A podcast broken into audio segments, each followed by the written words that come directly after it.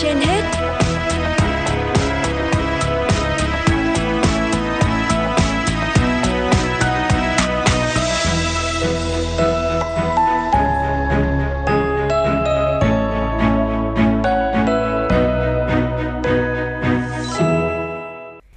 Lê Thông và Phương Nga xin chào quý vị và các bạn đang nghe chương trình Sức khỏe trên hết của Đài Phát thanh Truyền hình Hà Nội.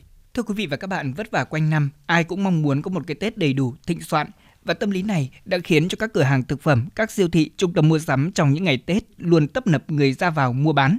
Một điểm chung nữa của rất nhiều người nội trợ đó là đều cố gắng mua sắm để tạo một không khí no đủ, thịnh soạn trong ngày Tết, chứ không mấy ai quan tâm đến chế độ ăn uống trong ngày Tết như thế nào – Rút kinh nghiệm từ những năm trước, năm nay thì bà Nguyễn Thị Bích ở huyện Đông Anh, thành phố Hà Nội đã chú trọng mua nhiều rau xanh cùng hoa quả dịp Tết cho cả gia đình.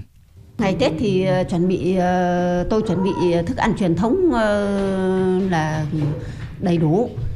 Nó có ừ, thức ăn ngày Tết thì nói thật là rất là nhiều độ đạm. Nên là độ đạm cao nên là tôi phải chuẩn bị tương, cũng tương đối nhiều hoa quả để cho khách rồi là các cháu, rồi là gia đình khi ăn cơm xong là tôi cũng mang hoa quả ra để cho mọi người trắng miệng thế rồi thì là tôi thấy ăn hoa quả ngày tết là cũng rất là tốt tôi ờ, thường thường ngày tết là tôi cứ hay mua thế là cam rồi là bưởi rồi là thanh long hoặc là ừ, những cái đồ mà nó mát ấy, thì phù hợp với lại ừ, ngày tết. Dịp tết mọi người thường có thời gian nghỉ ngơi nhiều hơn, thời gian làm việc giảm hơn, do đó nhu cầu năng lượng cũng sẽ ít hơn so với ngày thường. Nhưng các loại thực phẩm đặc trưng trong dịp Tết lại có năng lượng rất cao, chế độ ăn nhiều chất đường, chất béo, nhiều đạm động vật từ thịt cá, ít rau xanh chính là thủ phạm cho việc tăng cân, gia tăng tái phát bệnh mãn tính. Ví dụ như bánh trưng là món không thể thiếu trong mâm cỗ ngày Tết nhưng lại là món cung cấp năng lượng rất lớn. Vì thế, theo Phó Giáo sư Tiến sĩ Nguyễn Thị Vân Hồng, Phó khoa tiêu hóa Bệnh viện Bạch Mai, vào dịp Tết rất nhiều người mắc rối loạn tiêu hóa. Để điều trị chứng rối loạn tiêu hóa thì rõ ràng là với những cái nguyên nhân cũng như là cái cách giải thích về bệnh có khá là nhiều cách giải thích. Cho nên là cái câu trả lời phải rất rõ ràng đây là nhóm bệnh gì? Thì rối loạn vận động của đường tiêu hóa thông thường thôi và đã được loại trừ một cách rất rõ ràng trên nội soi ờ, thì lúc đó sẽ là những cái thuốc điều hòa vận động của đường tiêu hóa. Còn nếu như đó là những cái dấu hiệu của hội chứng trào ngược thì lúc đó sẽ là những cái thuốc giảm bài tiết và thuốc lập lại cái nhu động của thực quản dạ dày còn nếu như đó là những cái bệnh lý là viêm là loét của đường tiêu hóa thì lúc đó sẽ là cái nhóm thuốc giảm bài tiết axit ở dạ dày. Rượu bia là món không thể thiếu trong mâm cỗ ngày Tết. Tuy nhiên, nếu chúng ta uống quá nhiều thì có nguy cơ cao đối với các bệnh về tim mạch, gút, tăng huyết áp, đái tháo đường.